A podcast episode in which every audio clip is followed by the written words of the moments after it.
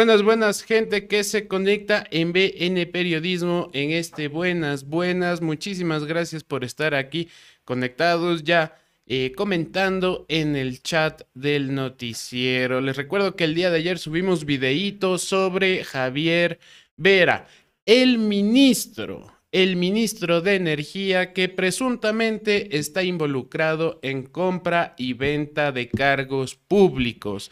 También se le acusa de intentar sobornar a, un medio de comunicación y también se le acusa de tener carnet de discapacidad, se le acusa también de tener... Mm, ¿Cómo es esto cuando... Mm, no, no, no es tráfico de influencias, sino esto de, mm, de, de, de, de intereses, ¿cómo es? Conflicto de intereses. Conflicto de intereses también, porque supuestamente él es parte de, de una empresa y esta empresa hace negocios con, con la estatal. Entonces, el señor está completo. Si no saben del caso, quieren escuchar el chisme, pues vayan a ver el video que subimos el día de ayer. Un saludo para Valeria Mena, para Nicolás Guerrero Almeida, para Georgius García, para Pablo Herrera, para José Tinajero, para, para Emilia Renata Vinuesa, para Jefferson Ruiz, para Alex Ayo, para Jorge Ortega, para Cris Andrade, para José Laborde, para Andreita López eh, también está aquí Santiago Hidalgo y son todos, al igual que Jess Antonella, que también se conecta. Muchísimas gracias por estar aquí. Son los primeritos los que madrugaron a escuchar este Buenas, Buenas, igual que de Navigator y Catalina Castro. Muchísimas gracias por acompañarnos.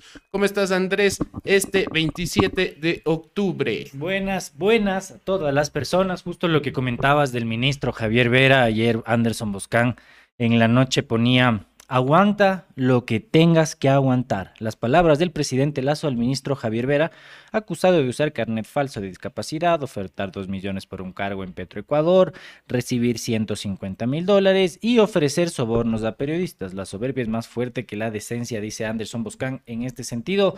Y justo ayer hablábamos con Pancho, decíamos, ¿quién será el infiltrado? no? ¿Quién será el infiltrado que les pasa toda esta información? Y bueno, pueden ser, hay miles de posibilidades de los infiltrados, pero al parecer estas fuentes le están haciendo la vida imposible al señor Javier Vera, a sus asesores también, que al parecer no son tan inteligentes porque llaman eh, prácticamente en vivo, lo que pasó con Ítalo Cedeño, que también les llamó en vivo a, a, denunciar a Javier Vera por todo lo que ha pasado. Entonces, es bastante complejo todo este caso de Petro Ecuador. Yo digo, en otros casos ya hubiera salido el ministro, ya estaría fuera, pero no, al parecer hay ahí alguna afinidad un poquito más cercana de parte del señor Lazo. ¿Qué intereses habrá detrás? Porque eso es algo que nadie se pregunta, ¿no? Dices, bueno, ya no le vota, no está fuera pero ¿por qué no le vota? ¿Por qué? Esa es la gran pregunta.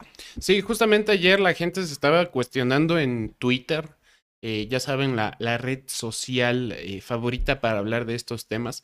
La gente estaba cuestionándose exactamente lo que dice Andrés. Por cosas más simples se han ido ministros, por cosas mucho más simples. Y ponían el caso que la gente se olvidó pronto, pero creo que es un ejemplo clarito de cómo, cómo está procediendo el gobierno. Acuérdense de Mae Montaño.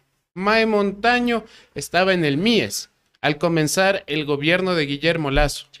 Y le pidieron la renuncia porque supuestamente estaba opacando opacando al Ejecutivo, opacando a Guillermo Lazo y le pidieron la renuncia a Mae Montaño. Ella no estaba involucrada en ningún caso de corrupción, no estaba involucrada en absolutamente nada. Recién había iniciado el gobierno, solo que eh, se habían como que esparcido panfletos con la foto de ella, gigantografías con la foto de ella, que no sé qué, que propaganda a nombre de Mae Montaño, eh, opacando al presidente Guillermo Lazo y le pidieron la renuncia.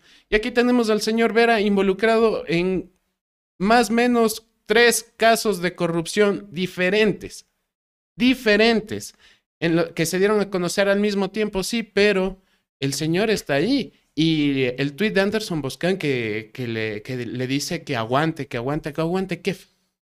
Que aguante, que, o sea, ¿qué, tiene que aguantar? Que, que nos olvidemos y que él siga en el cargo.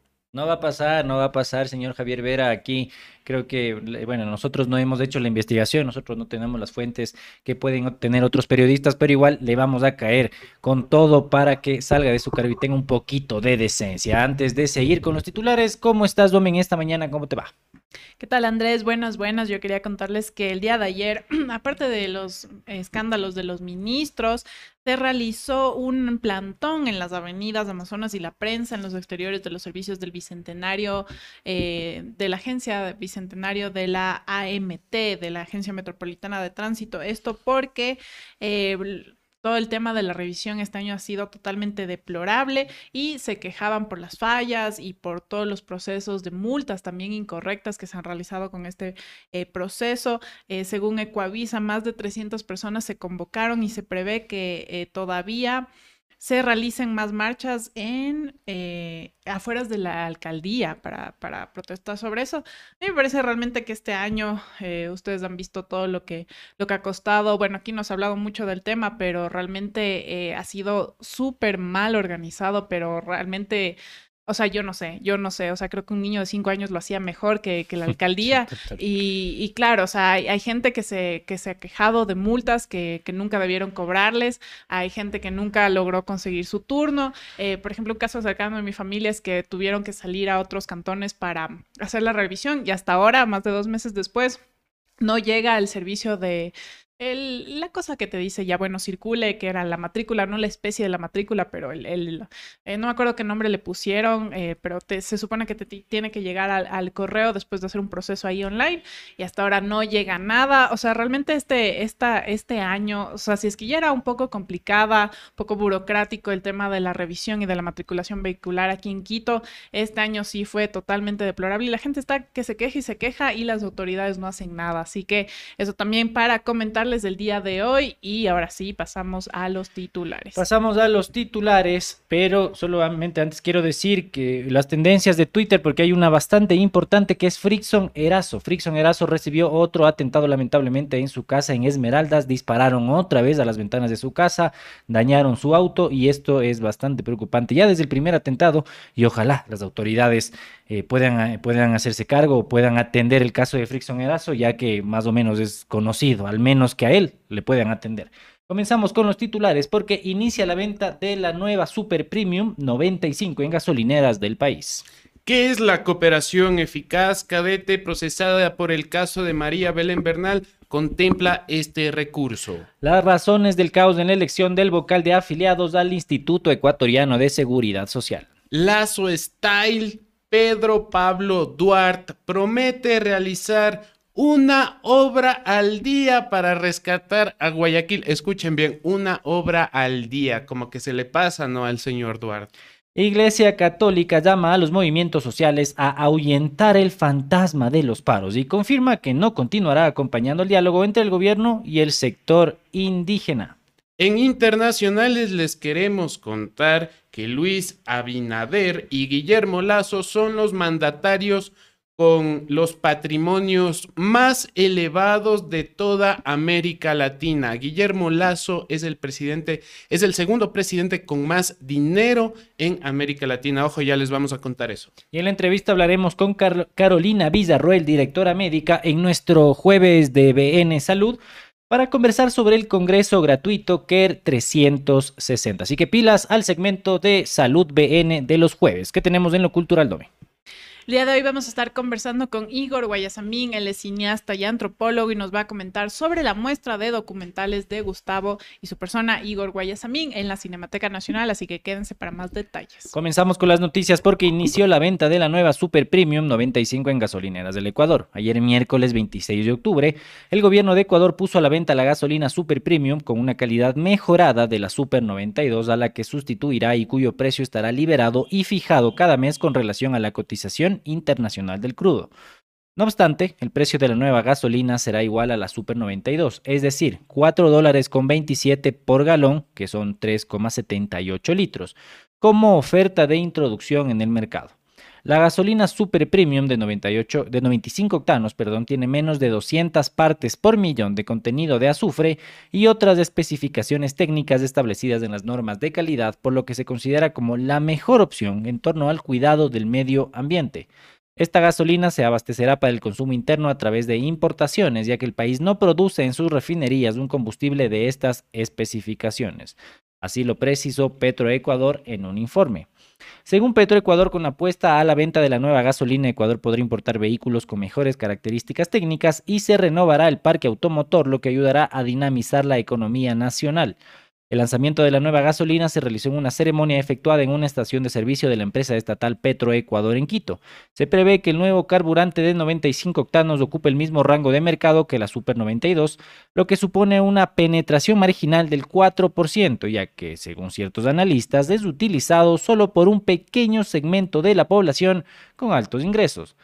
Genaro Baldión, presidente de la Asociación de Empresas Automotrices del Ecuador, dijo que la nueva gasolina Premium 95, que está desde hoy a la venta, contribuirá a reducir las emisiones contaminantes en el país. Vamos a ver un video con las declaraciones del señor Baldión.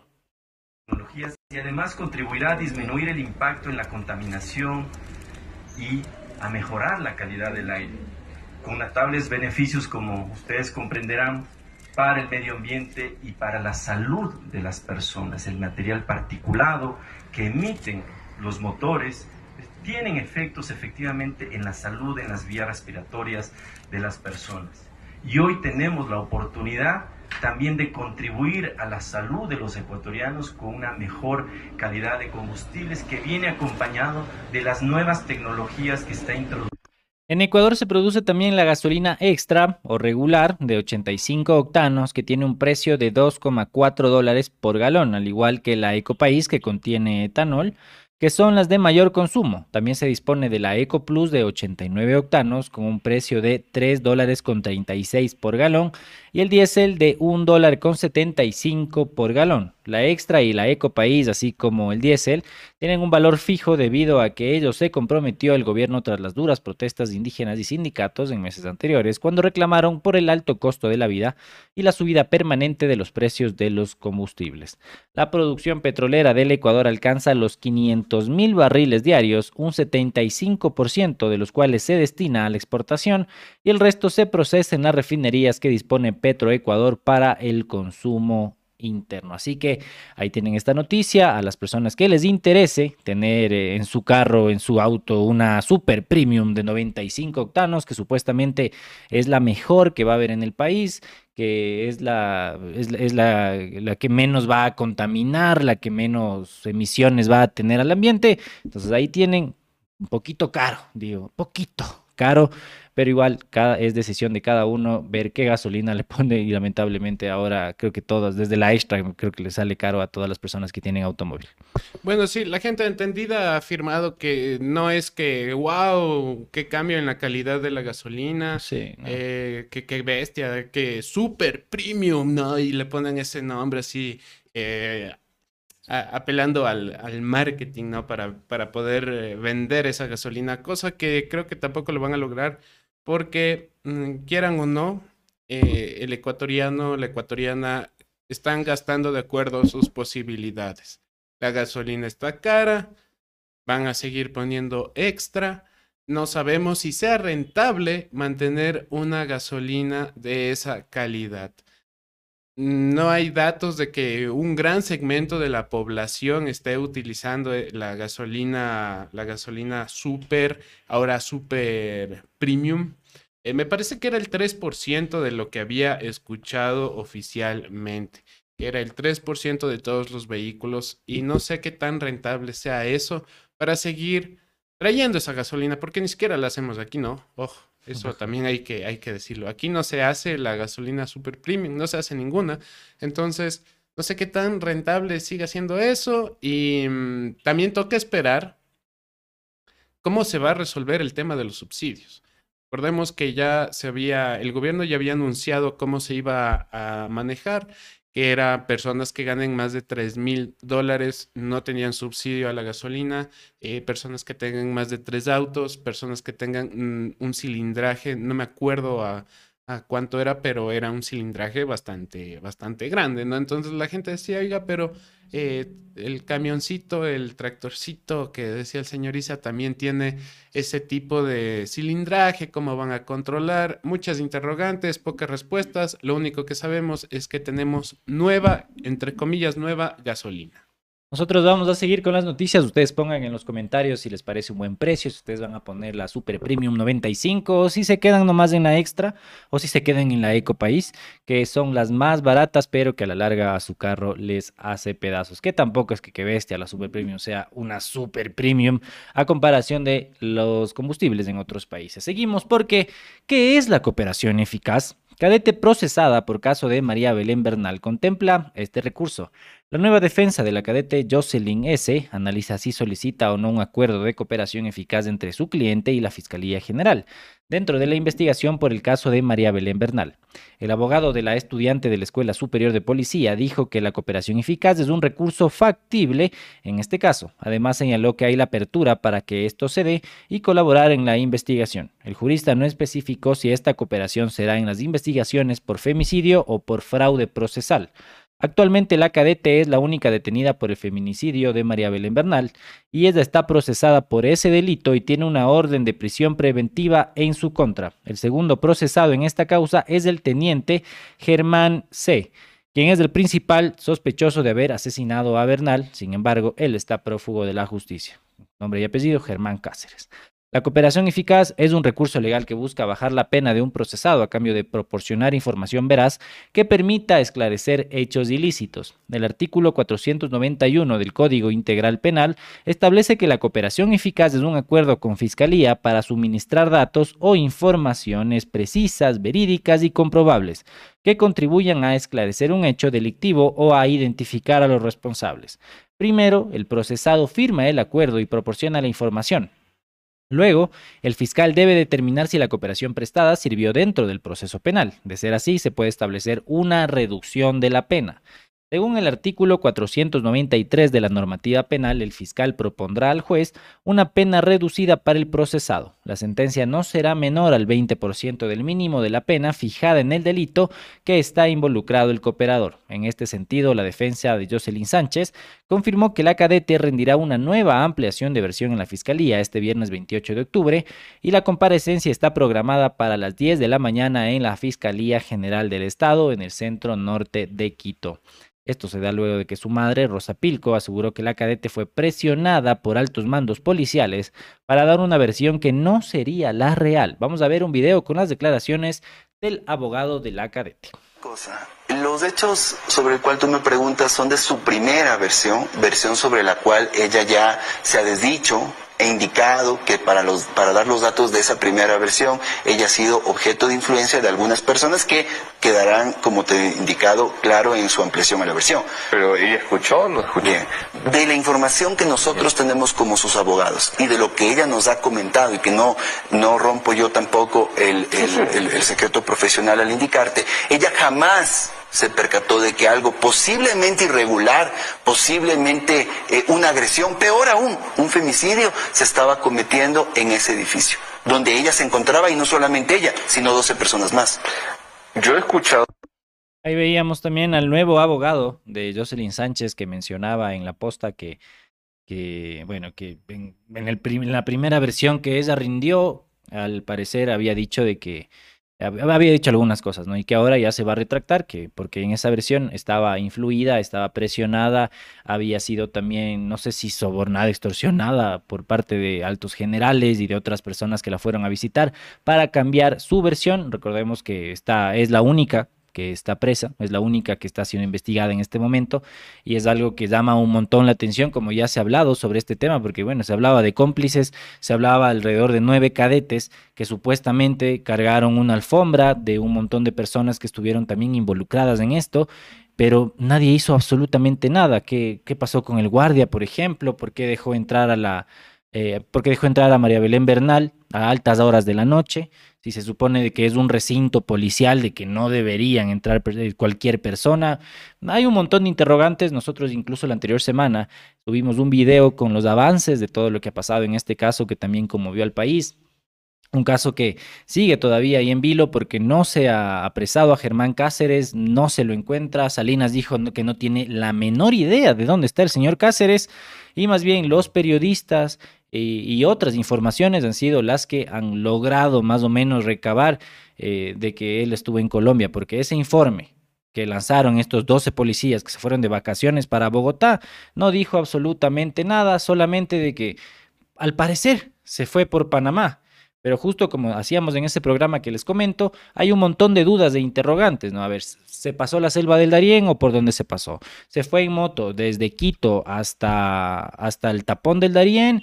Eh, ¿La moto no se le dañó? ¿Cómo pasó? ¿Pasó en lancha? Eh, pasó en avión, hay un montón de cosas que no cuadran y eso es lo que también les invitamos a que ustedes eh, critiquen, a que ustedes también se lo piensen y que también exijan a las autoridades de que se dé una una buena razón para el silencio, ¿no? Una buena razón para que no digan absolutamente nada en este caso. Bueno, sí, eh, recordarles que Jocelyn Sánchez, ella va a ampliar su versión este viernes. Este viernes a las 10 de la mañana va a ampliar su versión de lo que ocurrió y hasta el momento ella ya dio nombres de eh, oficiales que le habrían presionado para decir lo que ya dijo y entre estos oficiales se encontraría la capitán Vanessa Arcos de la DINASET y el coronel Diego Barriga de la Dirección de Educación de la Policía. Todo esto se da porque em, Sánchez dijo que necesita ampliar su versión, pero tiene miedo de la Policía Nacional tiene miedo de lo que le pueda ocurrir, es entendible el temor que tiene. Ya dio nombres de dos oficiales, ya, los escucharon, que le habrían visitado y le habrían presionado para que rinda las versiones que ha dado hasta el momento. También le visitó el exdirector de la SNAI y ahora director antinarcóticos, eh, Pablo Ramírez. Pero según ella, esta visita no tenía nada que ver con ningún tipo de presión, que simplemente le visitó. Pero eh, las autoridades parece que se reúnen en secreto. ¿Por qué no lo dan a conocer? O sea, eso también creo que debería, debería mm, ser más transparente. Si una autoridad como la del SNAI va a visitar a una cadete que está retenida por o supuestamente estar vinculado a un crimen, ¿por qué no lo dice?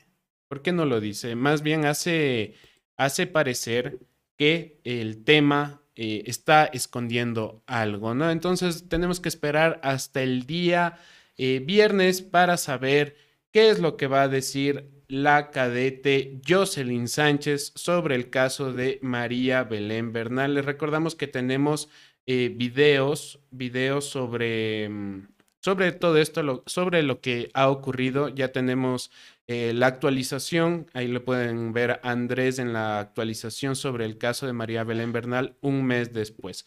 Nosotros ya estamos listos con la entrevista, así que nos vamos a ir con la entrevista a Carolina eh, Villarruel, directora médica eh, de un conocido laboratorio ecuatoriano nos encontramos con Carolina Villarroel, es, directora médica, y vamos a conversar sobre este congreso gratuito que se llama CARE 360 en nuestro segmento de la salud, aquí eh, los días jueves en BN Periodismo. Bienvenida, Carolina, ¿cómo estás?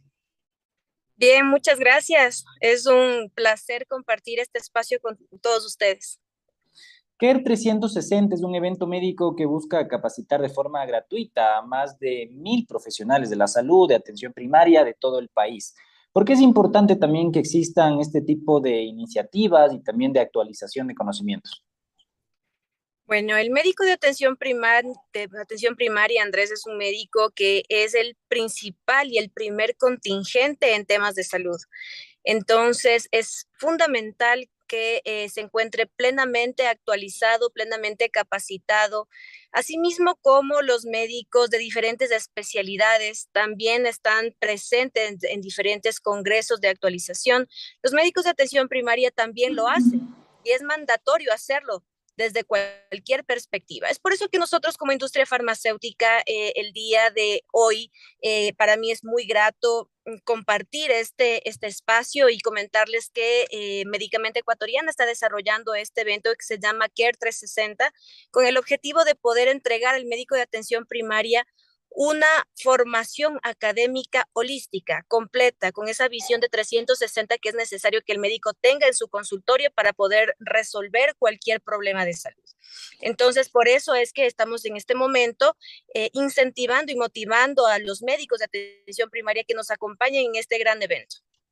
En materia de atención primaria mm, se ha hablado mucho, ¿no? De, muchas personas que quieren, eh, que quieren que estos médicos también tengan eh, todo lo que, lo que se merece su trabajo, digámoslo así. Pero ¿qué desafíos afronta el país en, temas de atención primaria? ¿Está en buen estado? ¿Qué necesita? ¿O cuál es la proyección a futuro?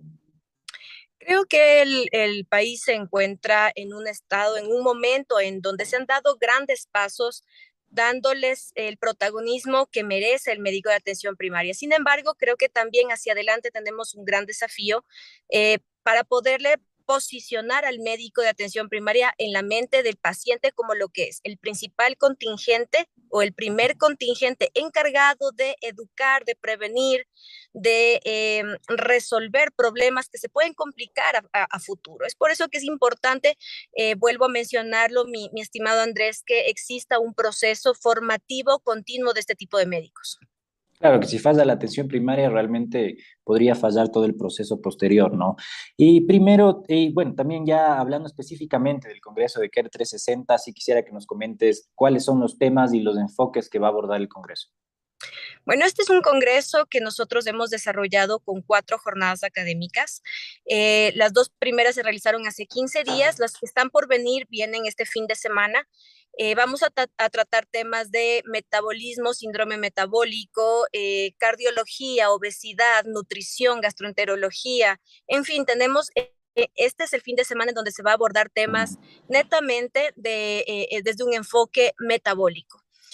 Eh, estamos muy contentos porque tenemos la participación de ponentes nacionales e internacionales de altísimo renombre. Estamos con profesores nacionales de muchísima experiencia que nos van a compartir, por supuesto, sus, su conocimiento, la información que ellos traen gracias a su bagaje y también profesores internacionales de universidades muy prestigiosas como Harvard. Tenemos profesores que vienen desde eh, los hermanos países de Colombia, de Perú. En fin, tenemos una amplia gama de, ponentes que nos van a compartir todo su conocimiento y por eso también me, permito nuevamente hacer la invitación a que nos acompañen.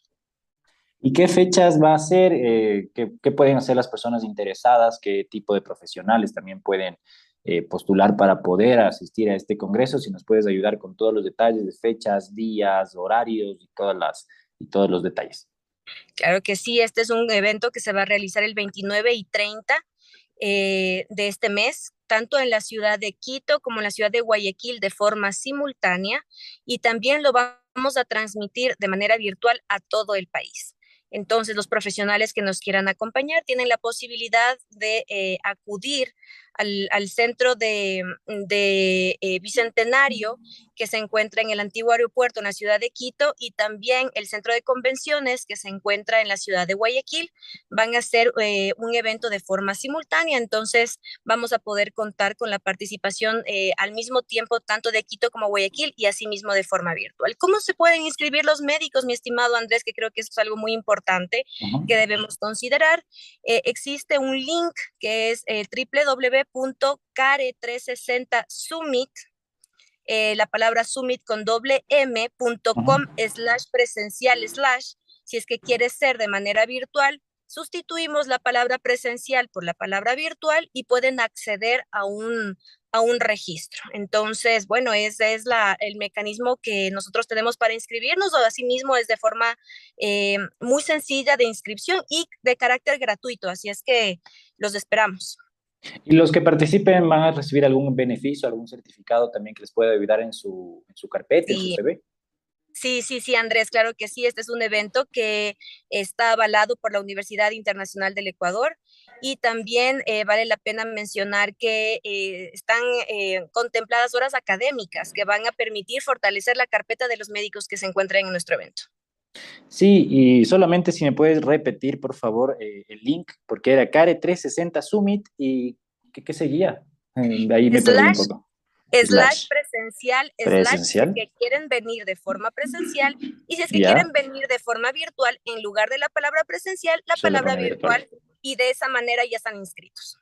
Perfecto, así que ya saben, para las personas que estén en Quito y en Guayaquil, aquí en el Centro de Convenciones Bicentenario, en la calle, en la Avenida Amazonas, y también en Guayaquil, en el Centro de Convenciones de Guayaquil, para las personas que quieran acudir y los profesionales de la salud que quieran también aprender sobre atención primaria y todo lo que nos dijo Carolina en este momento. Te agradecemos, Carolina, por el espacio. Muchas gracias por compartir este segmento de la salud con nosotros.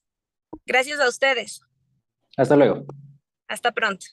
Y ahí teníamos a Carolina Villarruel, directora médica de un conocido laboratorio de Quito, aquí con la intriga. Pero Andrés, cuéntanos qué te decía sobre el Congreso Gratuito CARE 360. También estos, estos espacios que sirven un montón para, para que los médicos se sigan formando. Ya saben, aquí el, el link es www.care360 summit con doble M slash presencial si quieren ir presencial y o si no le en vez del, presencial le ponen virtual y ustedes ahí se inscriben. Así que ya saben BN Periodismo siempre trayéndoles todos los eventos todos los congresos y todas las cosas que a ustedes les puede enriquecer en su calidad profesional. Nosotros vamos a seguir en este momento con las noticias. Espérenme, espérenme, solo encuentro por aquí, por aquí, ya me perdí. Aquí está. Vamos a seguir porque las razones del caos en la elección del vocal de afiliados al Instituto Ecuatoriano de Seguridad Social. Se armó un bochinche porque vacíos legales y los desacuerdos entre los gremios de trabajadores y jubilados enredaron la elección del vocal de los afiliados al Consejo Directivo del Instituto Ecuatoriano de Seguridad Social. El Consejo Directivo es el máximo organismo de, regulación del IES. En sus manos están decisiones como la aprobación del presupuesto y la autorización de contratos que excedan los 6 millones de dólares. Este organismo está compuesto por tres miembros, un delegado del Ejecutivo, un vocal de los afiliados y otro de los empleadores. Según la ley de seguridad social, afiliados y empleadores deben elegir a sus representantes cada cuatro años, pero eso no se ha cumplido. La última elección de los vocales fue en el 2012, lo que ha ocasionado que los actuales vocales, Luis Clavijo, de los afiliados, y César Rodríguez, de los empleadores, lleven más de 10 años en funciones. Para corregir este problema, el presidente Guillermo Lazo firmó el decreto ejecutivo número 571 que dispuso la renovación de ambos vocales en un plazo de 15 días. Los empleadores designaron por unanimidad a su candidata María de los Ángeles Rodríguez, ex viceministra de Finanzas, pero la elección del vocal de los afiliados ha sido caótica. Por falta de acuerdos, hay tres candidatos. Escuchen bien quién está, escuchen bien este, este personaje que es muy conocido en Twitter y en todo lado. El señor Ramiro García, subdecano de la Facultad de Jurisprudencia de la Universidad Central del Ecuador. Sí, dije bien, Ramiro García. También está Richard Gómez, el es máster en gestión educativa y presidente de la Central Unitaria de Trabajadores, y Carlos Sánchez, que es un médico jubilado. La superintendencia debe calificar los tres nombres propuestos por los trabajadores y jubilados, pero solo uno puede ocupar la vocalía de los afiliados. No queda claro qué ocurrirá si hay más de un calificado. El decreto ejecutivo 571 que reguló la renovación del Consejo Directivo tampoco lo aclara. La norma emitida por Lazo tampoco regula el procedimiento de elección. Y otro vacío que existe es que el decreto no aclara que los electores deben pertenecer a gremios nacionales como debería ser, sino que queda totalmente abierto. Lo anterior ha vuelto más compleja la elección, pues en los últimos años se han legalizado nuevos gremios de trabajadores. El decreto 571 ordena que el vocal de los afiliados debe ser designado por las centrales sindicales, la Confederación Nacional de Servidores Públicos, la Unión Nacional de Educadores, la Confederación Nacional de Jubilados y las organizaciones de los afiliados al Seguro Social Campesino. La elección ha generado pugnas entre las centrales sindicales que hoy están divididas y se disputan la representatividad de los trabajadores en el IES. La CUT sostiene que la mayoría que tiene mayoría y que, por tanto, tiene el derecho a designar el vocal de los afiliados. Recordemos que la Central Unitaria de Trabajadores es la que se creó en el correísmo. Lo mismo sostiene el Frente Unitario de Trabajadores, que no está dispuesto a dialogar con la CUT para buscar un gremio de consenso.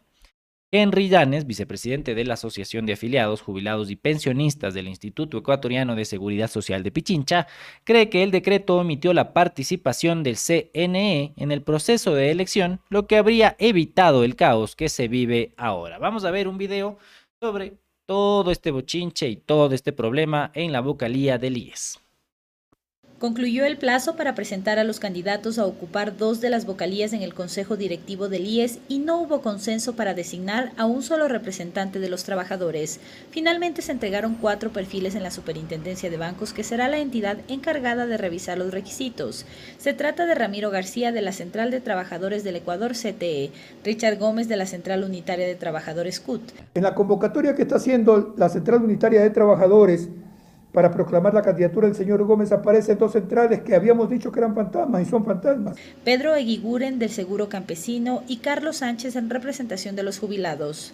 Los trabajadores están divididos y el inconveniente es que no hay claridad sobre quién debe definir al único representante de los empleados ante el Consejo Directivo del IES, y todos los candidatos presentados aseguran contar con el mayor número de organizaciones de respaldo. Ya vemos más de 14 organizaciones en este momento legalmente constituidas, la mayoría está dentro de este grupo que usted ve aquí. Lastimosamente el decreto ejecutivo no está muy claro, pero eh, del padrón de organizaciones que se, que se entregó, eh, son 16 organizaciones, 10 de las cuales se encuentran representados acá, así que es una cuestión de aritmética simple. Contrario a ese escenario, el sector productivo del país decidió por unanimidad el nombre de sus representantes. Se trata de María de los Ángeles Rodríguez y Edison Ortiz como vocales principal y suplente. Los perfiles de quienes se han escogido no son perfiles políticos ni fue una decisión política, representarán adecuadamente los intereses del sector empresarial. La resolución de designar nuevos vocales en el Consejo Directivo del IE surge a raíz de la firma del decreto 571. El presidente de la República decidió que los representantes que ya cumplieron su periodo de cuatro años deben ser cambiados. Para UCSG Noticias, Adriana Bermeo. ¿Ustedes qué opinan sobre, sobre estos candidatos? Más que nada, el que más llama la atención es Ramiro García Falconi, un personaje bastante conocido en el mundo del derecho, un, un, personaje que, bueno, ha tenido un montón de polémicas, que más o menos no se le ha ubicado por luchar por los derechos de los trabajadores. O sea, no, no, digamos que no han sido sus casos más, más conocidos. También estuvo muy cerca del tema del matrimonio igualitario, eso sí hay que decir. Estuvo, estuvo, estuvo, estuvo hablando también sobre el tema, estuvo muy cerca de todas las causas legales. Eh, los otros candidatos, que son Richard Gómez, bueno, los, los, sí, los que van a, para vocales. Eh, está Richard Gómez, que es máster en gestión educativa y presidente de la Central Unitaria de Trabajadores, y también Carlos Sánchez, médico jubilado. ¿Ustedes conocen a alguno de estos personajes? A Ramiro García Falconillo, sé que le conocen muchos de los que están en el chat. También Richard Gómez eh, sí es medianamente conocido, digámoslo así, por lo que está en el CUT. Y Carlos Sánchez realmente yo no le ubico, no le conozco, pero la pugna está, como ya digo, entre el CUT y el FUT una lucha ya hace años que se llevan por ahí y que la están trasladando no solamente a su representación o al apoyo al gobierno que esté de turno, sino también a las vocalías del Instituto Ecuatoriano de Seguridad Social, porque intereses ahí sobran, sobran. Nosotros ya incluso hicimos un video por el que fuimos bastante criticados, donde hablábamos de los líderes de los sindicatos, de los líderes de estas centrales sindicales que también se aferran al poder y están años de años de años y lamentablemente lucran de las bases de los trabajadores, lucran de las bases sindicales y lucran de los obreros que se parten el lomo todo el tiempo y eso hay que decirlo y hay que dejarlo sentado. Sí, justamente en ese video decíamos que muchos de ellos ya ni siquiera son trabajadores, ¿no? Eh, pero reciben un salario de las aportaciones de los miembros del sindicato. Entonces pueden buscarlo, está en nuestro canal aquí en YouTube, pueden verlo. Eh, quizás ya se desactualizó, quizás, aunque esos líderes sindicales siempre están ahí, ¿no? siempre duran años de años. Ahí estaba el, el señor Tatamuez, muy conocido. Y otra cosa que sí hay que recalcar. Em, esto también es producto de esa separación que se hizo de los sindicatos, creando un sindicato, una, una organización sindical oficialista y la otra no. Y ahí tenemos ya el roce entre estas dos organizaciones. Como mencionó Andrés, esto lo hizo Rafael Correa, separó los sindicatos creando su propia central de, sindical pro gobierno.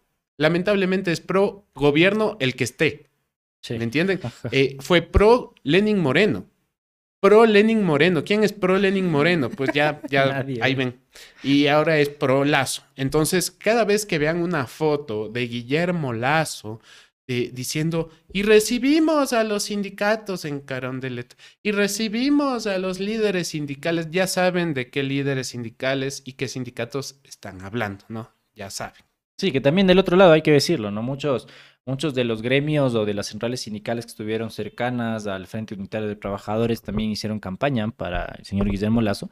Eh, no está mal, ellos tienen la decisión de hacerlo, sin embargo, también...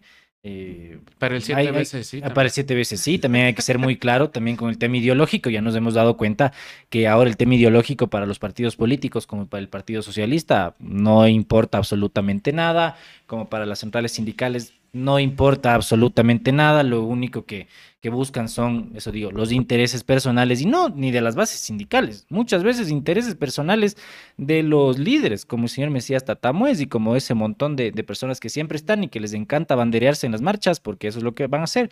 Se banderean en las marchas, se cogen así los bracitos, van caminando, qué bestia, que hacen un espacio ahí para que las cámaras les tomen fotos de que estuvieron liderando la marcha del primero de mayo, estuvieron liderando la marcha de tal día. Y luego llegan a la Plaza de Santo Domingo, hablan lo mismo de siempre y no pasa absolutamente nada porque no tienen poder, lamentablemente, de convocatoria ni de acción en las calles. Nosotros seguimos con las noticias porque nos preguntamos, ¿Lazo Style? Pedro Pablo Duarte promete realizar una realizar una obra al día para rescatar a Guayaquil, una obra al día. Pedro Pablo Duarte, candidato de Sociedad Más Unida, Más Acción, suma, en su plan de trabajo de 64 páginas titulado Una obra al día para rescatar Guayaquil, plantea, a través de 17 ejes, lograr un mejoramiento sostenible de la calidad de la vida de los guayaquileños y reducir en un 90% el gasto publicitario municipal. Uno de estos ejes abarca el objetivo de dignificar a Montesinaí haciéndolo parroquia. En seguridad plantea transformar a la Policía Metropolitana e incrementar mil efectivos en cuatro años, dotar de armamento no letal, drones y seguridad 24 horas en toda la ciudad y también buscará recibir apoyo de Israel, Colombia y Estados Unidos. Por otra parte, en materia de salud, desarrollará programas con médicos puerta a puerta y telemedicina, red de farmacias municipales, servicios para el cuidado de la salud mental y lucha contra la desnutrición con implementación de 100 guarderías. En lo social, Duarte prevé crear ocho centros de rehabilitación e implementar diferentes programas que abarquen desde el apoyo a las familias hasta la lucha contra el microtráfico. En educación buscará inaugurar un instituto de educación superior técnica y tecnológica donde oferten carreras de corta duración, crear programas de idiomas con la creación de la Academia Municipal, entregar también una computadora para estudiante e implementar un programa para becas internacionales universitarias. Duarte, exgobernador del Guayas, plantea también derogar ordenanzas municipales que incurren en infracciones de tránsito injustas, condonar las deudas de multas de tránsito, luego hacer un curso de educación vial e instaurar un nuevo sistema de control de infracciones, así como crear un centro de retención provisional para los infractores. En transporte también contempla aumentar la flota de la metrovía, mejorar las unidades, implementar nuevas rutas de ciclovía y crear el transporte fluvial municipal como nueva medida para transportarse recuperando ríos y el estero y un metro riel eléctrico o tren elevado que atraviese la ciudad. Está pensando en alto y vibrando alto el señor Pedro Pablo Duarte. Para el tema ecológico y recuperación del medio ambiente propone plantar 500.000 árboles de especies nativas, crear 50 parques ecológicos, impulsar el, el uso de paneles solares y fomentar el ecoturismo y sin hacer campaña absolutamente a nadie porque ellos verán lo que proponen, pero esto de poner árboles yo creo que deberían proponer todos los candidatos a la alcaldía de Guayaquil. Por favor, uno va a Guayaquil, solamente ve cemento. Lo único que te da es calor porque no hay ningún árbol. Entonces, bueno, eso digo que eso creo que deberían eh, proponer cada uno de los candidatos, que no sea exclusivamente de Pedro Pablo Duarte, porque gane quien gane, debería hacer una reforestación de la ciudad. Vamos a ver el video de Pedro Pablo Duarte. Nosotros hemos venido trabajando muchísimo desde hace dos años por la seguridad. Desde su teléfono celular van a poder monitorear todo lo que pasa en la escuela y van a poder activar una alarma en caso sea necesario para que llegue la policía. Es algo muy diferente y algo que creo que va a dar mucho beneficio a la institución y para la ciudadanía. Los chicos están siendo vulnerados por personas que tienen objetivos negativos. Muy agradecido porque son cosas que poco se escuchan y el que tiene corazón y el que tiene sentimiento hace lo, lo bueno y estas son cosas buenas. Bueno, ahí está, ahí veíamos a Pedro Pablo Duarte. Eh, y, y, toda su campaña que está emprendiendo en este momento, ¿no? Que, ah, conversando sobre el tema de, de, lo ecológico, como ya decimos, en el tema del transporte, voy a repetir, dice que va a aumentar la flota de la metrovía, mejorar las unidades, implementar nuevas rutas de ciclovía y crear el transporte fluvial municipal. ¿Cómo será? Guayas, ¿a dónde quieres ir? ¿A, a Durán? En, en una canoita en una canoa te vas a Durán, pero si ya no sirvió ni, ni la aerovía, ¿para qué vas a poner ahí transporte fluvial? Peor, ahí te van a robar los piratas, eso de ley pasa. Así que bueno, ustedes pongan si nos están viendo desde Guayas, si nos están viendo desde Guayaquil, desde Durán, desde cualquier, eh, desde cualquier sector de la provincia del Guayas, pongan si ustedes votarían por Pedro Pablo Duarte. Justo ayer estaba conversando para cuadrar una entrevista con, eh, con, este personaje político que también ahora se está lanzando, más o menos como que también un poco quiere limpiar su imagen, hay que decirlo. Él estuvo con Lenín Moreno, recordemos que es de las personas para nada gratas, al menos de las personas que recuerdan bien todo lo que pasó al inicio de la pandemia. Eh, antes cuando, se permitió también de que juegue Independiente del Valle versus Barcelona y que Pedro Pablo Duarte dijo que, el peor virus que, puede haber es el miedo, que no debemos temerle a la pandemia. Bueno, ¿qué pasó luego en Guayaquil? Nada más, solamente un ejemplo, lo que pasó en, eh, lo que pasó en, Italia, lo que pasó en Bérgamo, donde se, se enfrentaron Atalanta y Valencia. ¿Y cuáles fueron los epicentros de la, de la pandemia en Europa? Exactamente Italia y España. ¿Cuál fue el epicentro de la pandemia en el Ecuador? Exactamente, Guayaquil. Según Pedro Pablo Duarte, dice que no pasó nada en ese partido, que casi nadie se contagió, pero creo que la historia es otra para que, bueno, ustedes recuerden quién es este señor. Sí, pero tienen que estar pendientes, ¿no? Porque este es el momento del discurso lleno de, de, promesas que no se van a cumplir, de la demagogia, y el señor Pedro Pablo Duarte eh, por lo que acabo de ver ahorita, solo entré a su Twitter así de curiosidad. Le copió la campaña a Guillermo Lazo. Le, los, que, los que tienen redes sociales, vayan a ver el primer video del, del señor. Yo no lo pongo porque no sé si tiene copyright la música que utiliza pero alta, alta producción, ¿no? Alta producción audiovisual y nos cuenta, ¿no? De que él nació en Guayaquil, vivió en el barrio Centenario y después trabajó con su padre en una hacienda, trabajó con el arroz, ¿no? Y sale una foto de un niño así en una plantación, así como que qué trabajador desde chiquito, ¿no? Mano, mano, y la mano llena de callos, pero del trabajo duro en, el, en, la, en la finca, en la finca rosera, ¿no? Entonces yo veo que le está copiando a Guillermo Lazo su estrategia de campaña, incluyendo la barbaridad de decir que va a ser una, una, una obra al día, ¿no? Que, o sea, eh, le explicamos que no es obra cambiar la funda del tacho de basura. Eso no es obra. Ya, eso no es obra. Eh, va luego a caer en lo que cae Guillermo Lazo, en lo que para él todo es inversión social, ¿no?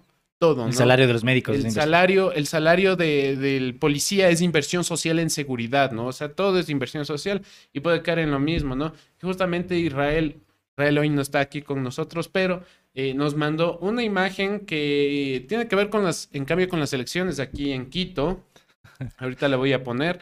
No, es el póster que Luz Elena Coloma ha hecho con sus concejales, ¿no?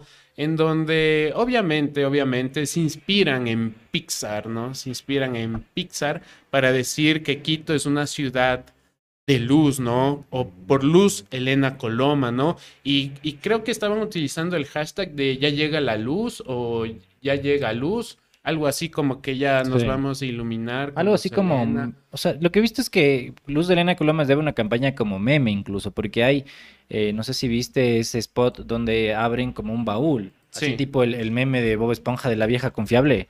Entonces abren el baúl y sale full luz y está ahí Bernardo Abad, incluso... ¿Quién les da estas ideas? Es que verás, yo creo que más bien, el, el, equipo de Luz de Elena se inspiró en Pulp Fiction, así, en, en la parte de la caja Porque... Ah, sí. Ah, sí, sí. Porque eh, nosotros tenemos varias referencias de cajas, ¿no? Que brillan, ¿no? Pero creo que contrataron un equipo. Yo vi que era buena, produ- buena producción la que tuvo ese video de Luz Helena. Em, bastante interesante. Em, pero yo creo que se inspiraron por ese lado. Pero creo que están intentando hacer muchas cosas, entonces va a ser una campaña medio fanesca. Ya podemos ver, o sea, ¿qué onda? ¿Para qué el, la pintura, el, el- la ilustración de, de Luz Helena como la de Encanto y cogiéndose el pelo así como... Pintamos toda la casa. Literal. ¿Y qué es eso? Pero está, está, claro. está, está terrible. O sea, hay que decirlo, está bien feo. Yo no sé, a veces contra- tienen mucho dinero y contratan equipos de comunicación que lo único que les hacen es perjudicarles en su campaña. Allá si ganan, allá si no ganan, es su problema. Ustedes verán a quienes contratan. Pero asesórense mejor. Yo digo, esto nos llama la atención, esto lo único que genera es burla.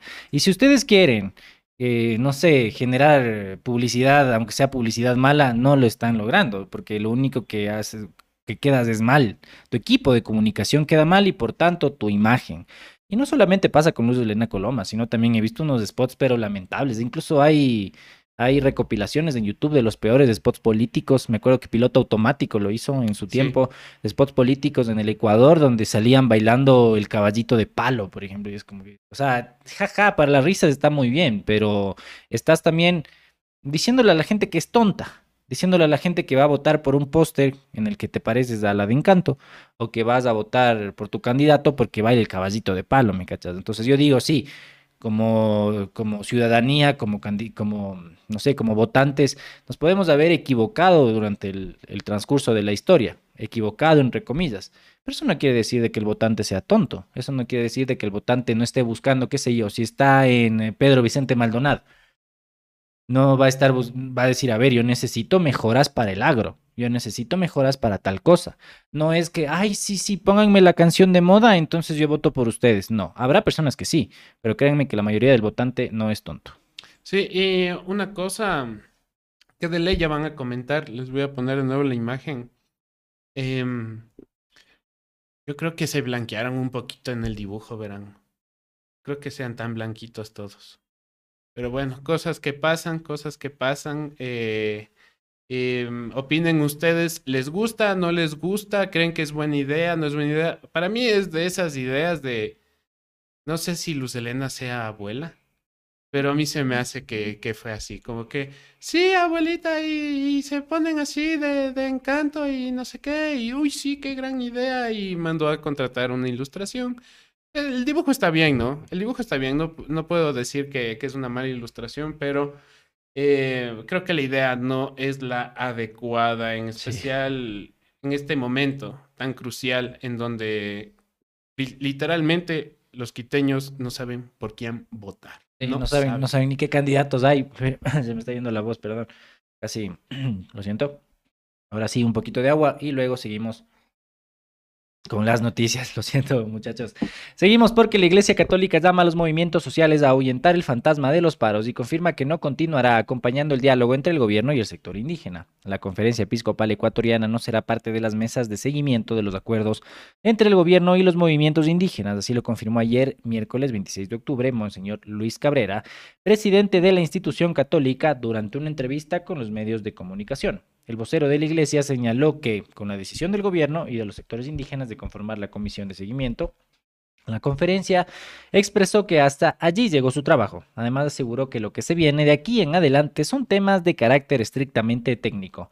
Además, Cabrera sugirió que la academia participe en este seguimiento. Pese a no participar, precisó que estarán vigilantes en el cumplimiento de lo pactado en las mesas de diálogo. De acuerdo con el gobierno, durante 90 días se alcanzaron 218 acuerdos y 79 diferencias con el movimiento indígena y las mesas de diálogo terminaron el pasado 14 de octubre del 2022.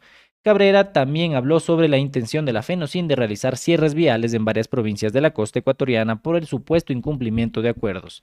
Ante ello, el vocero de la iglesia señaló que ni siquiera se instala la mesa de seguimiento, cuestionando que se hable de un nuevo paro de forma tan precipitada. Vamos a ver un video de lo que dijo el señor Cabrera. Recuerdan que entre los resultados, ahí con mucha claridad se decía que iban los acuerdos, los desacuerdos, los puntos pendientes iban apareciendo en los diálogos y por supuesto ya el seguimiento propiamente. Entonces, eso había que revisar las actas.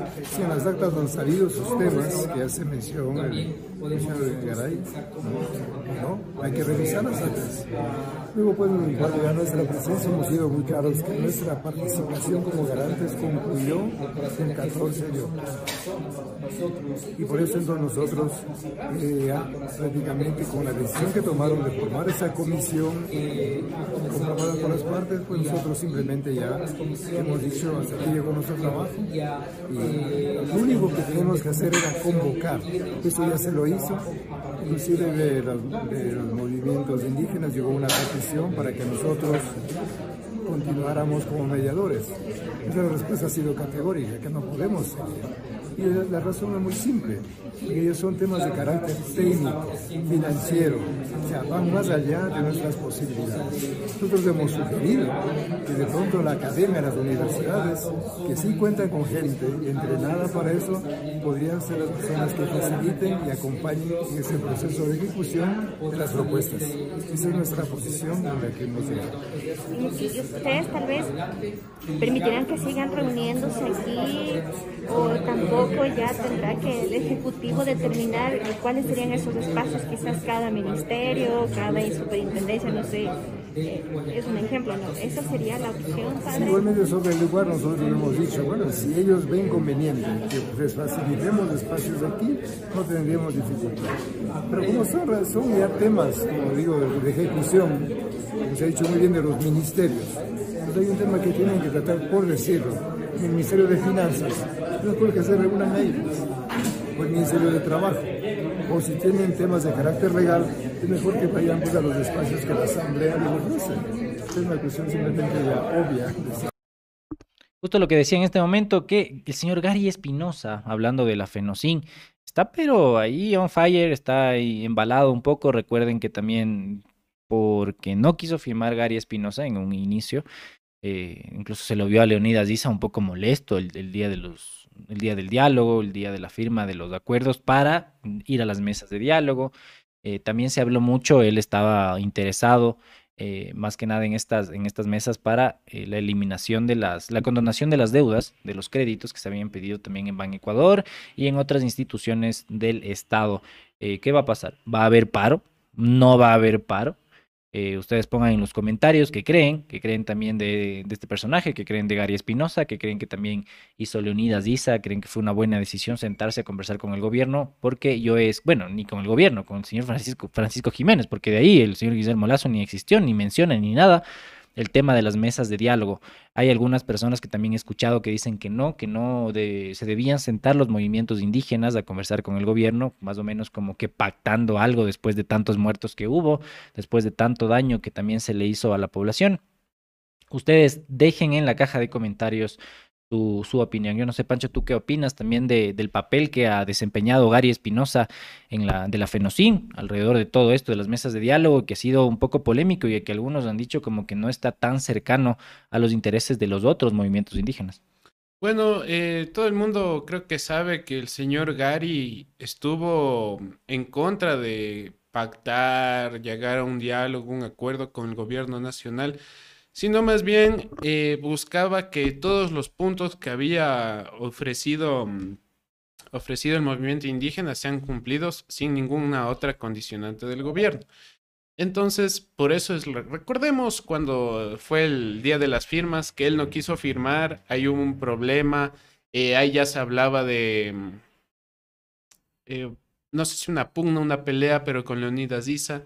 Y vemos que las declaraciones del señor Gary eh, siguen causando, no sé si malestar, pero sí sorprenden, sorprenden dentro del movimiento indígena cuando no se ha hablado de más movilizaciones. Se ha hablado de estar vigilante, ¿no? De estar pendiente, pero no de más movilizaciones. Ya, eh, Andrés mencionaba que sí hubo una gente que eh, estuvo siempre en rechazo de lo que se logró eh, en el momento del, del diálogo con el, con el gobierno, con el señor Francisco Jiménez, porque Guillermo Lazo no asomó ni en la esquina. Em, pero también son personas que tenían el interés político, si hay que decirlo, de que el paro continúe. En estos momentos eh, es importante identificar esos grupos, a esos grupos políticos. Hay un grupo político que está buscando un objetivo dentro de la, con la protesta social un grupo político que no, eh, que no quiere ceder, que sería el gobierno, y un grupo político que busca que este, esta disputa se perpetúe ¿no? en el tiempo y en el espacio. Yo no puedo decir quiénes son exactamente, pero podrán darse una idea a quienes les interesa que se den los paros, más allá de que respondan o no a eh, cuestiones sociales em, que sí deben ser tratadas, que sí las necesitamos conversar, pero que si buscan que estemos en ese ambiente de desestabilización, ¿no? Ya sabrán a quién me refiero, pónganlo en los comentarios aquí en el chat. Porque gente, hay que, a ver, vamos, vamos aquí despacito con ese tema de los paros porque yo creo que a ver, personalmente mi posición, no, no la de BN Periodismo, es que yo estoy muy a favor de la lucha social, de la lucha popular, de la lucha en las calles. Yo creo que eh, también hay que, es una buena forma de presión a los gobiernos, a los municipios, etcétera, etcétera, etcétera. Esto no quiere decir de que debemos romantizar el enfrentamiento en las calles de ciudadanos contra policías. ¿Por qué? Porque los que siempre salen perdiendo son los los ciudadanos. Los policías siempre tienen sus escudos, tienen, tienen sus camiones, tienen sus trucutus, tienen sus bombas. Miren nomás, ¿qué pasó en el, en el último paro? ¿Cuántos murieron de la gente que salió a protestar? Murió Henry Quesada, murió, no me acuerdo la persona que murió en, en la mitad del mundo, murieron un montón de personas, lo mismo que pasó en octubre. Y del otro lado, ellos están tranquilos, y no digo que deben morir, pero no, no debería morir absolutamente nadie en estos enfrentamientos. Deberíamos tener la capacidad de poder sentarnos y decir, vea gobierno, nosotros somos los mandantes, va, esto tiene que hacer y nosotros queremos que pase esto. Nunca va a pasar. Nunca va a suceder esto, pero también hacer un llamado a no estar, eh, a ver, yo digo, sí, hay que rescatar, también hay que conversar, hay que debatir todas las dinámicas que se dieron, más que nada en junio del 2022, porque yo creo que fue un paro eh, muy distinto a lo que fue octubre que la mayoría de gente estuvo unida, que hubo muchas donaciones, pero lo que nosotros hablábamos en el paro era que fue totalmente distinto, la dinámica era violenta con todo el mundo, nosotros también recibimos ataques, recibimos amenazas de lado y lado, entonces eso también hay que debatirlo, hay que conversarlo en espacios académicos, en espacios periodísticos, en espacios barriales, yo creo que es importante, pero eso sí, no caer en la romantización de los paros nacionales porque un montón de gente pierde, es verdad, por un bien mayor, es verdad, pero eso no debe ser romantizado, sí rescatado, sí discutido y también debatido. Eso, no sé si, algo, si, seguimos, seguimos, sí, porque tenemos en cinco minutos una entrevista con, eh, en el segmento cultural, ya vamos a ver quién es, pero vamos con las noticias internacionales, porque Luis Abinader y Guillermo Lazo son los mandatarios con los patrimonios más elevados de toda América Latina. Diferencias marcadas se encuentran en la región, no solo a nivel político, sino también por quien gobierna. En este sentido, el portal Bloomberg, mm, Bloomberg Línea, sí, realizó un listado sobre el patrimonio declarado por los presidentes ante las autoridades de sus países. Sin embargo, en la publicación solo constan aquellos cuya declaración fue pública. Países como Venezuela, Panamá, Costa Rica, entre otros, no fueron incluidos. El mandatario de la República Dominicana, Luis Abinader, lidera este listado con un patrimonio de más de 76 millones de dólares declarados en el 2020. El empresario tenía inversiones en Panamá e Islas Vírgenes Británicas, según detalles del portal. El segundo lugar es para el ecuatoriano Guillermo Lazo, quien en el 2021 tenía más de 39 millones de dólares en activos. Le sigue el salvadoreño Nayib Bukele, cuyos activos en el 2019 ascendían a 2,5 millones de dólares. Un mandatario que se acerca al millón de dólares en activos es el presidente de Paraguay, Mario Abdo Benítez. De acuerdo a Bloomberg, él alcanza la cifra de 950 mil dólares declarados en el 2016. Jair Bolsonaro, Luis Lacalle y Luis Arce no superan el medio millón de dólares en activos. En el caso de Daniel Ortega de Nicaragua, el portal señala que en el 2016 declaró tener más de 200 mil dólares. Mm, solo 200 mil dólares me parece un poquito extraño, de ley tiene más platita. Sin embargo, investigaciones ubicarán la fortuna de su familia en 2.800 millones de dólares hasta el 2018. Las conversaciones de monedas diferentes, las conversiones, perdón, de monedas diferentes al dólar se hicieron con la cotización de esa fecha, por lo que pueden variar si se reajusta. Y hablando de patrimonio, yo digo 200 mil dólares. ¿Por qué digo que 200 mil dólares no creo que tenga? Yo creo que tiene más. Vayan a ver el patrimonio declarado en Contraloría de algunos exfuncionarios del Estado, como la señora María Paula Romo, por ejemplo. Solo eso les digo. Vayan, busquen Contraloría, declaración juramentada, declaración de patrimonio y vayan a ver cuánto billete tiene esa señora. Supongo que, bueno, ya serán dos años de esa declaración juramentada. Eh, también con Juan Sebastián Roldán y con ellos. Vayan a ver, vayan a ver. Solo les dejo ese datito y la pelota está en su cancha en este momento para que averigüen cuánto dinerito tienen. Nosotros creo que nos llegamos eh, ni a los... Ni a Bolsonaro. Ni a Bolsonaro, ¿no? ni a Daniel Ortega. O sea, estamos bien lejos. Supongo que unos 10 años llegaremos cuando ya el precio del dólar se devalúe. Ahí nosotros tendremos unos 200 mil dólares. Pero bueno, aquí vamos ya poco, ya saben, luchándole. Eh, eso, eso muchachos. También ya cerramos las noticias internacionales. Y ahora sí, el momento de la publicidad llega. Comienza el espacio publicitario. Porque si ustedes quieren tener una gorra así de bonita, miren es una gorra polo, tiene aquí el logo de BN Periodismo, está bordado. Aquí también tenemos esta gorra plana que muchos decían que bacán, otros la odian. A esta gorra la amas o la odias. Es una gorra plana, tiene aquí el logo de BN Periodismo también a un lado. Es una gorra distinta a lo que hemos siempre vendido. Esta gorra camionera también, miren, el logo de BN Periodismo bordado, esto no se les va a salir nunca en la vida. ¿Y qué más tenemos por acá? Y tenemos la chompa de BN Periodismo la amarilla de siempre, bueno, no de siempre, ya vamos vendiendo, que será? Un año, un año y medio. Este logo del ojo, y que bueno, es un ojo y son unos labios, ya saben las personas que nos siguen desde el inicio a qué nos referimos y por qué es eso pueden comprar esta chompa en 25 dólares. La tenemos, es una chompa bastante abrigada, les va a servir para todo. Esta gorra camionera está a 10 dólares. La gorra plana la tenemos en 12 y también la gorra polo está en 10 dolaritos para que nosotros sigamos financiando este espacio, para que no nos vendamos a ningún político, aunque igual si no nos compran no nos venderemos. Nosotros seguiremos de aquí. Pueden escribir al 0999860434, igual para pauta en todos los segmentos que tenemos aquí en BN Periodismo, en el Buenas Buenas, en el Notimemes en, y en todos los demás. Así que pilas con eso, nosotros le estaremos, estaremos atentos para responderles. Y ahora sí, ya estamos listos con Igor Guayasamín. Él es cineasta y antropólogo. Vamos a conversar sobre la muestra de documentales de Gustavo e Igor Guayasamín. Adelante, Dome, con la entrevista. Muchas gracias, Andrés. Así es, ya nos encontramos con Igor Guayasamín. El día de hoy vamos a estar conversando sobre sus, sobre sus documentales, muestras de documentales de Gustavo y su persona Igor Guayasamín.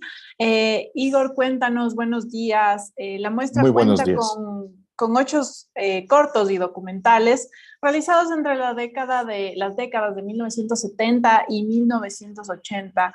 Eh, ¿Cuáles son las temáticas que se muestran en estas piezas audiovisuales? Buenos días. Muy buenos días. Ante todo, un agradecimiento a Paul Narváez, director de la Cinemateca Nacional de la Casa Cultura Ecuatoriana, y también a Carolina Romero, que ha hecho toda la curaduría de nuestro trabajo de Gustavo Igor Guayasamín. La muestra en concreto eh, hace un recorrido por todos los campos que nosotros con mi hermano tratamos. O sea, por ejemplo, hay una temática de género en cuerpo de mujer donde se analiza y se denuncia el maltrato por parte de las instituciones sanitarias, en este caso la maternidad de Isidro Ayora. Por supuesto, estamos, hablando de, décadas anteriores, ¿no? Con relación al, al embarazo, al parto concretamente, y también a la práctica de, del aborto. Es un documental eh, que dura 15 minutos y donde se hace este tipo de, denuncia, de visibilizar, eh, como reitero, el maltrato. Por otro lado, tenemos películas de formación política al proletariado como Primero de Mayo, en el cual se desarrolla toda la historia para lograr las ocho horas de trabajo, que eso fueron cientos de obreros que murieron en manifestaciones eh, y justamente ah, históricamente se habla de los ocho muertos en Chicago. Entonces es una película de formación política para el movimiento obrero aquí a nivel nacional. Además tenemos una película de ficción em, como la adaptación de la novela de Huasipungo de Jorge Casel, capítulo 22, donde desarrollamos la temática justamente de, de toda la discriminación social, económica y toda la, eh, digamos, toda la injerencia del catolicismo en las comunidades indígenas de la época. Con, y ahí se puede apreciar pues momentos donde se ve eh, el huasipungo y toda la, la, relación entre Andrés Chiriquinga, el cura, y su mujer, la Kunshi, que justamente eh, quiere Andrés Chiriquinga que tenga una sepultura cristiana. Eh, además tenemos otras películas como la película ya ícono de la cinematografía ecuatoriana, como Los Hiereros del Chimborazo, y, y también así tocamos varios temas de la realidad. O sea, es un, es un, es un trabajo testimonial, documental, en la cual se, se visibiliza los problemas que tuvimos en la década de los 70 y los 80. Así es, Igor, y adentrándonos un poco a, cada uno de los documentales, bueno, algunos de los documentales que ya has mencionado, por ejemplo, Cuerpo de Mujer es un documental de 1985 que retrata la vida de mujeres que interrumpieron su embarazo. ¿Cómo fue la recepción del público en su momento a temas tan difíciles aún ahora de, estos, de este tipo de temas? Y quizás mm, ha cambiado la recepción de este documental hasta estos tiempos. Bueno, la verdad es que este, eh, este trabajo se realizó para eh, colaborar eh, dentro del campo de la legalización del aborto y que la mujer no tenga que estar en, una, en un vía cruces para justamente poder interrumpir su embarazo y porque prácticamente se queda sola, o sea, no tiene ni el apoyo del compañero o de la familia, porque la mayoría son personas lamentablemente menores de edad. En todo caso, este documental eh, tiene una vigencia porque hasta el momento no hay, llamemos, una amplitud total de la legalización del aborto, sino que, como ustedes conocen, son cuestiones muy, llamemos, eh, particulares, como a partir de una violación, etcétera, etcétera. En todo caso, este, este material eh, en su época fue un material de gran difusión dentro de los colegios y centros educativos de la época, para justamente poder formar, porque allá por el año de, de esta década de los, de los 80, el, el sistema de anticoncepción más usado era justamente el aborto y no el uso de, de preservativos o simplemente de control de la natalidad. Esa fue la razón de justamente de, hacer este trabajo para, eh, llamemos, elevar la conciencia y eh, respecto a las mujeres respecto al manejo de su sexualidad. Y Primero de Mayo y Los Hieleros del Chimborazo son documentales que tienen temáticas históricas y también bastante cotidianas de la realidad de nuestro país. ¿Qué buscaron junto con tu hermano, quien, que, con quien realizaste este documental, eh, retratar con estas piezas audiovisuales? Bueno, mira, ha pasado el tiempo y si yo le cuento a, a, mis nietos o a mis nietas, mira, hay unos, unas, unos humanos, unas personas que suben sobre los 5.000 metros de altura para eh, sacar unos bloques gigantes de hielo como, como diamantes para enfriar el jugo de, de guanábana, de mora, de naranjilla. Simplemente no me cree. Eso sería un cuento fantástico del mito y creación de, de un gran escritor y cuentista ecuatoriano pero el hecho es que esto es una realidad. Entonces, el objetivo básicamente es poder unir las ciencias sociales con el cine. ¿Qué quiere decir con esto? Porque eh, Los Hileros nace de un estudio de Hugo Burgos, Relaciones Interétnicas en Riobamba, donde dice exactamente que en el mercado de la Plaza Román se venden jugos pero son enfriados con hielo del chimborazo. Esto es lo que en 1971 4 que, nació, que se publicó este libro en México, es que em, produjo esta inquietud por parte de Gustavo y mi persona para investigar y en realidad era cierto, no era mentira, era cierto. Ya en la película se puede ver todo el proceso de explotación impresionante porque eh, les pagan ese tiempo que era, creo que era cinco sucres por, por dos cargas, o sea, a 2.50 sucres por bloque de hielo.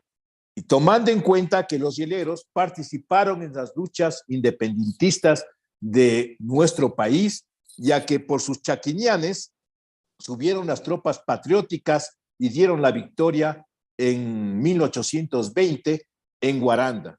Han pasado más de 200 años, estamos conmemorando los 200 años de independencia de nuestro país y los hieleros siguen en la misma circunstancia de discriminación social, política, económica. Para ellos la historia se quedó en la colonia, como dice la película. Ese es el objetivo, visibilizar, es denunciar, es un cine político, es un cine militante, es un cine humanista que es el que realizamos con mi hermano para dar conciencia, visibilizar los problemas que tenemos aquí en el Ecuador. Y mm, Igor, TIAG, lo que aún existe y es inagotable, es uno de tus documentales más reconocidos. ¿Nos puedes comentar de qué se trata y por qué crees que ha conectado tanto con, con la audiencia? Bueno, TIAG realmente eh, es la continuación, la continuación de los hiereros, porque cuando hicimos los hiereros, 1980 que salió a luz, eh, nunca la comunidad de Quindigua, eh, Cuatro Esquinas, ni La Moya nos, nos permitieron ingresar a la comunidad. Nunca. Toda la película se desarrolla es en el trabajo, sea en el pajonal o en la mina sobre los 5.000 metros de altura.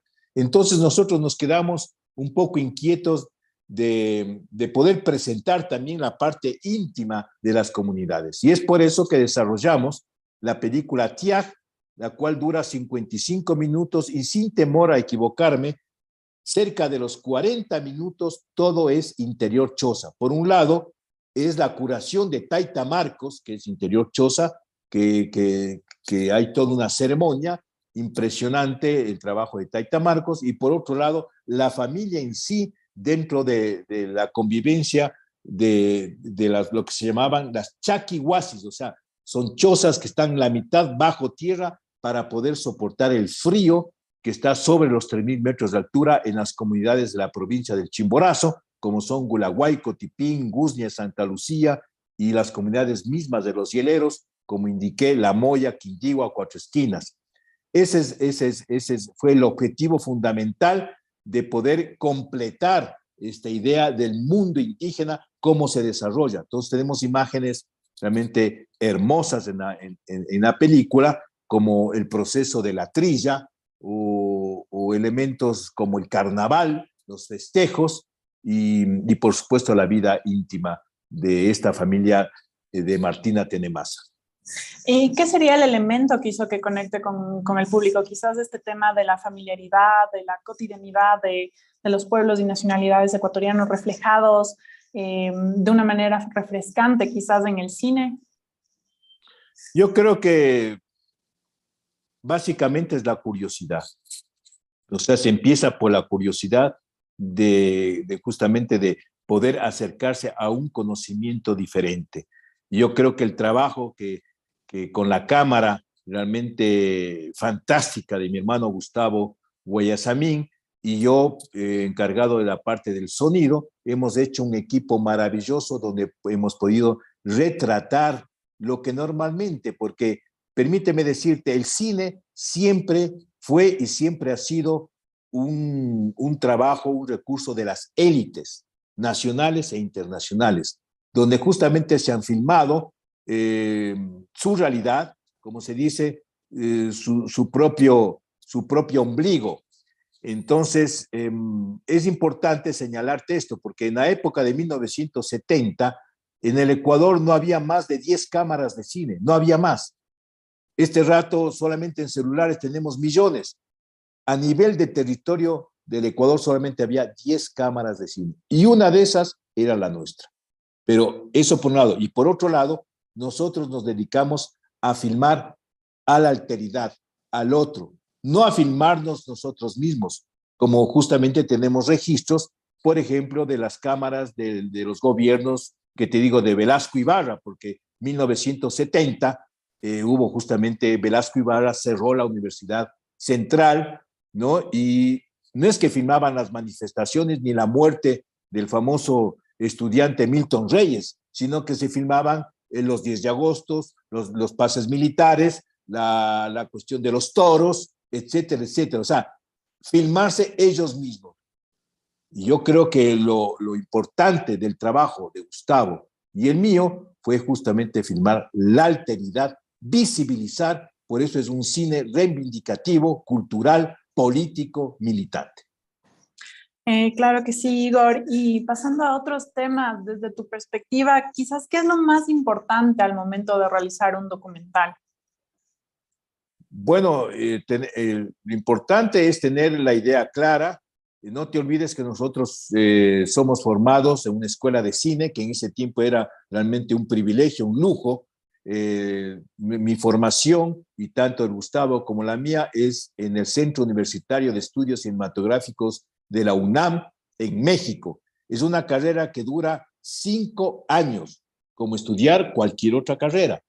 Entonces, no es un tallercito de un mes ni, ni, ni, de seis meses, una carrera cinematográfica de cinco años. Eso es lo que nos permitió tener todos los elementos de la dramaturgia, todos los elementos técnicos de poder manejar el plano contra plano, el primer plano, plano general, dar ritmo, el manejo del sonido, para que justamente en los hieleros, por ejemplo, el manejo del sonido creo que es, una cuestión es de, eh, muy interesante, eh, todo el trabajo que se hace, que le da un dramatismo, el mismo silencio. Entonces, todos estos son, son, elementos que se van construyendo. O sea, la película no es una cuestión que cae del cielo, sino se va construyendo pedacito a pedacito. Y en nuestra época era una cuestión totalmente artesanal, porque cortabas físicamente el celuloide de 16 milímetros, lo cortabas, eh, ponías una toma de, un, de una duración de un minuto y lo pegabas con la otra o sea, un trabajo artesanal y además de muchísimo tiempo, de muchísima paciencia, de muchísima eh, trabajo intelectual. Eh, yo además, y mi hermano por supuesto, estudiamos ciencias políticas. O sea, es lo que yo te decía anteriormente, de poder tener un puente entre las ciencias sociales y el mundo audiovisual. Entonces uno tiene que estar preparado porque nuestro país es un país diverso, es un país pluricultural, multiétnico, y quiera no sé, no, aquí vivimos afroecuatorianos, eh, grandes nacionalidades indígenas, como en Amazonía, como en la sierra, tenemos los, o sea, es el conjunto, y yo creo que el cine y la cultura tiene que ser la expresión de todo este conjunto de nacionalidades y pueblos que vivimos aquí en el Ecuador.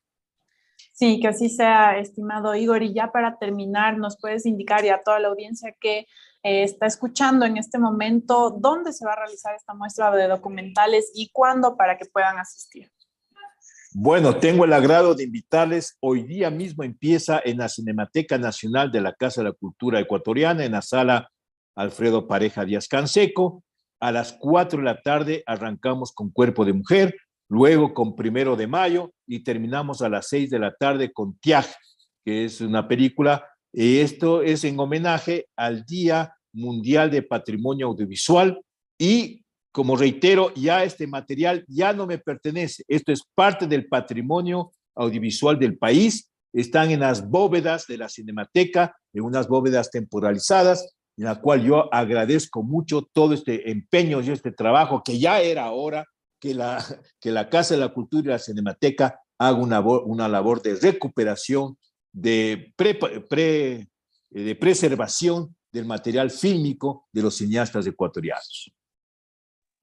Listo, Igor. Muchísimas gracias por compartir este espacio con BN Periodismo. Deseamos muchísimos éxitos en esta muestra y cualquiera que tengan en un futuro.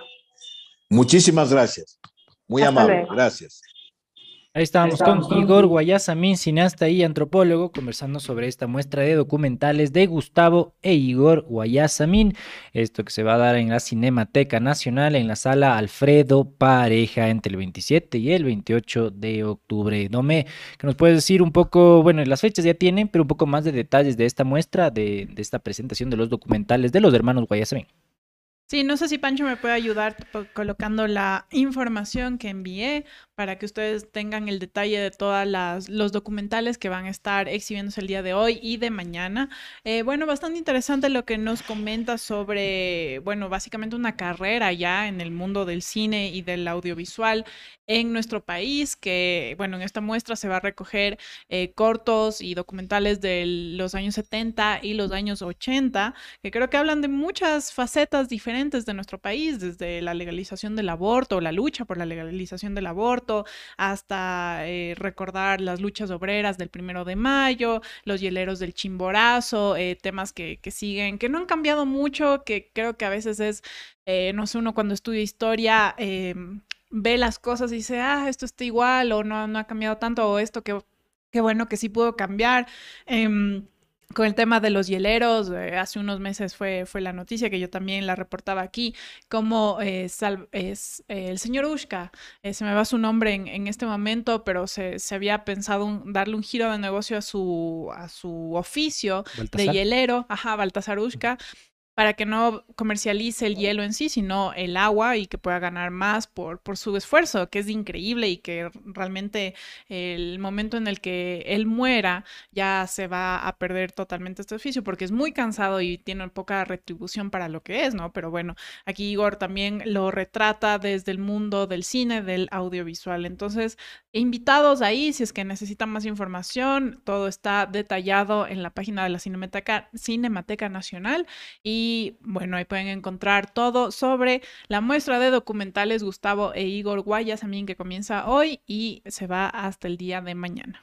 Pilas ahí igual con todas estas muestras para que ustedes puedan ir hoy y mañana a estos eventos que a veces no, no conoces, pero como ya estás viendo BN Periodismo y el Buenas Buenas, ya tienes una opción y solamente aquí haciendo mm, un inciso, Anderson Boscan pone que el ministro Javier Vera está siendo investigado por cohecho. La Fiscalía General del Estado inició de oficio un proceso en su contra. Dice, ayer entregué personalmente toda la documentación y audios íntegros. Esta madrugada hubo un allanamiento y Carondelet calla.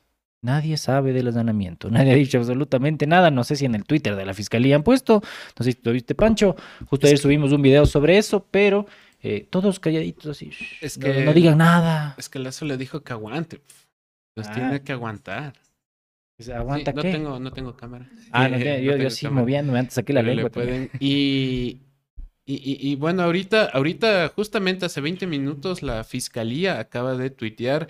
Esta madrugada, fiscalía allanó la habitación de un hotel al norte de Quito, en la que se hospedaba Adrián Alonso ZB, en el marco de la investigación por presunto cohecho que involucraría al Ministerio de Energía y Minas ya hay allanamientos eh, para un señor Adrián Alonso Z.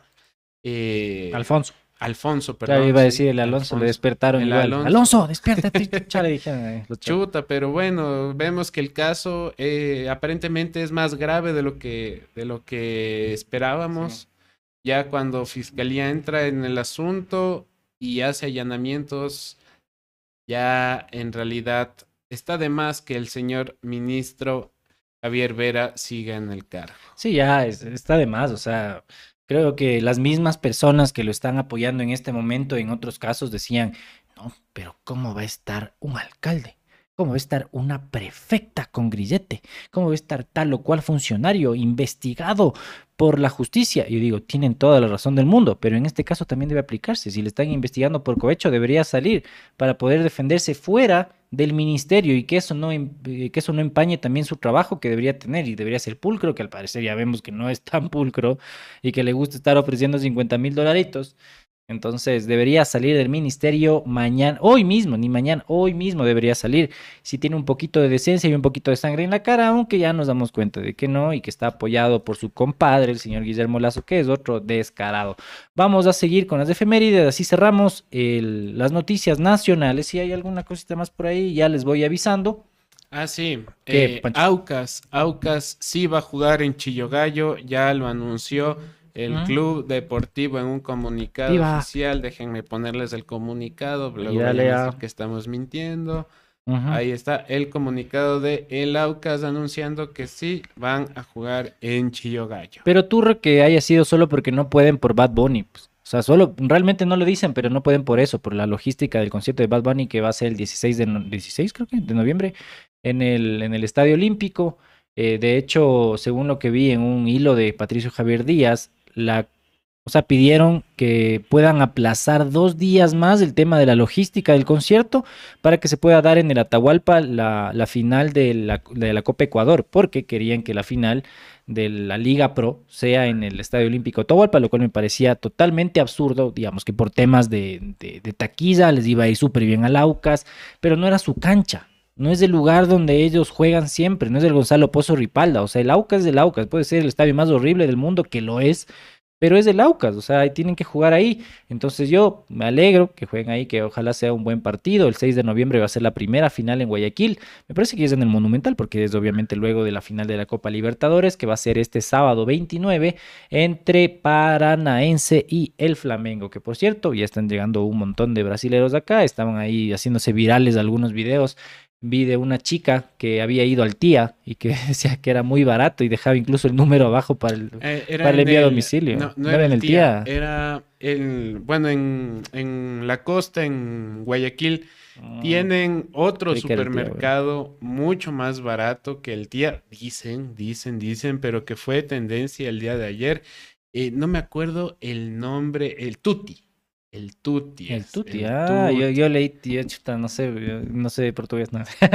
Pero ahí tienen toda la información. Igual estaban vendiendo en Marathon, vi que estaban vendiendo con el 20% de descuento las camisetas para la No, gente de Andrés, Brasil. discúlpame. Es sí ha mentira. sido, sí ha sido. Sí ha sido el tía, sí ves. A ver, es que dice, a ver, es que está en portugués. Que ha ido a almacenes tía y dejó el número. Sí, tía ha sido. Ah, entonces en inglés Sí. es tutti. En Sí, no, inglés no, y en portugués. Es, es que la gente eh, le mandaba al Tuti, que es otro supermercado. Ah, y llegó al tía. No, no, el, ella publicó el video del tía. Ajá.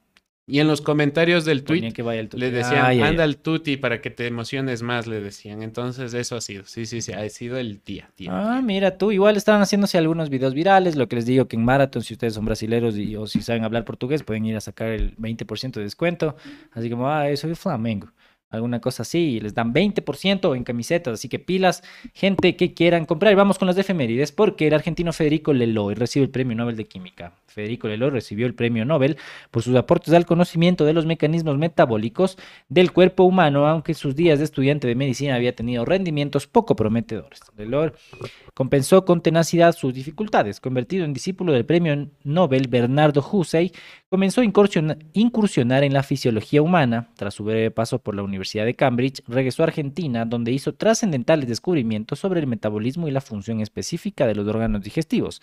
Además, fue obligado a exiliarse en 1943 por sus opiniones contrarias al fascismo argentino y regresó dos años más tarde para retomar las investigaciones. Lelor lideró un grupo que descubrió la función de los azúcares en el procesamiento de los carbohidratos y el sistema de producción y almacenamiento de energía dentro del cuerpo humano.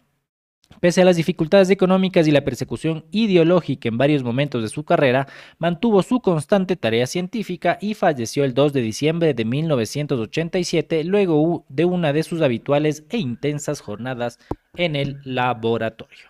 BN Salud y BN Ciencia el día de hoy. Y un día como hoy, pero en 1982, China anunció al mundo que su población había superado los mil millones de habitantes, convirtiéndose en el país más poblado de la Tierra. El informe elaborado por la Oficina Estatal de Estadística de China calculaba que la población de este país era aproximadamente 1.08 mill- eh, millones de personas a mediados de 1982. Esto significó que el país asiático pasara a representar una cuarta parte de la población mundial en ese momento momento. Hoy en día la población de China es más de 1.367 millones de personas, es decir, alrededor de una quinta parte de la población mundial. China sigue siendo el país más poblado del mundo y la única nación, con excepción de la India, que llegó a la marca de mil millones. China, China, China y su población grande y es lo que tenemos en las efemérides del día de hoy, Andrés. Estaba buscando otras efemérides. No, yo tampoco pero encontré. No, no hay, digamos que no, qué bestia, qué importantes o qué relevantes. Igual en el, en mi Twitter está de tendencia Rubius, está Ibai, está Kendry Páez, que es un jugador de un jugador ecuatoriano, está Gref y también está en Quito. No sé por qué me salen tantos streamers, me cachas. O sea, supongo que es porque veo streamers, pero Ujú. ya mucho está, o sea, a cada rato y me salen cosas de México y eso sí no entiendo. Me están involucrando en cosas que yo no tengo que ver.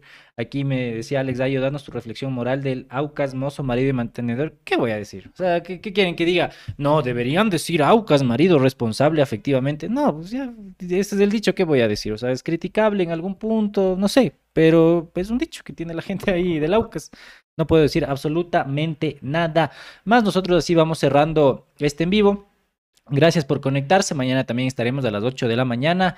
No olviden seguir a BN Periodismo como arroba BN Periodismo. A mí me siguen en todas las redes sociales como arroba quema tu cabeza. En Twitter, siempre me olvido. Y en Instagram como Andrés Burbano 6. A ti, Pancho, ¿dónde te siguen? A mí me pueden seguir en todas las redes sociales eh, como arroba contretao.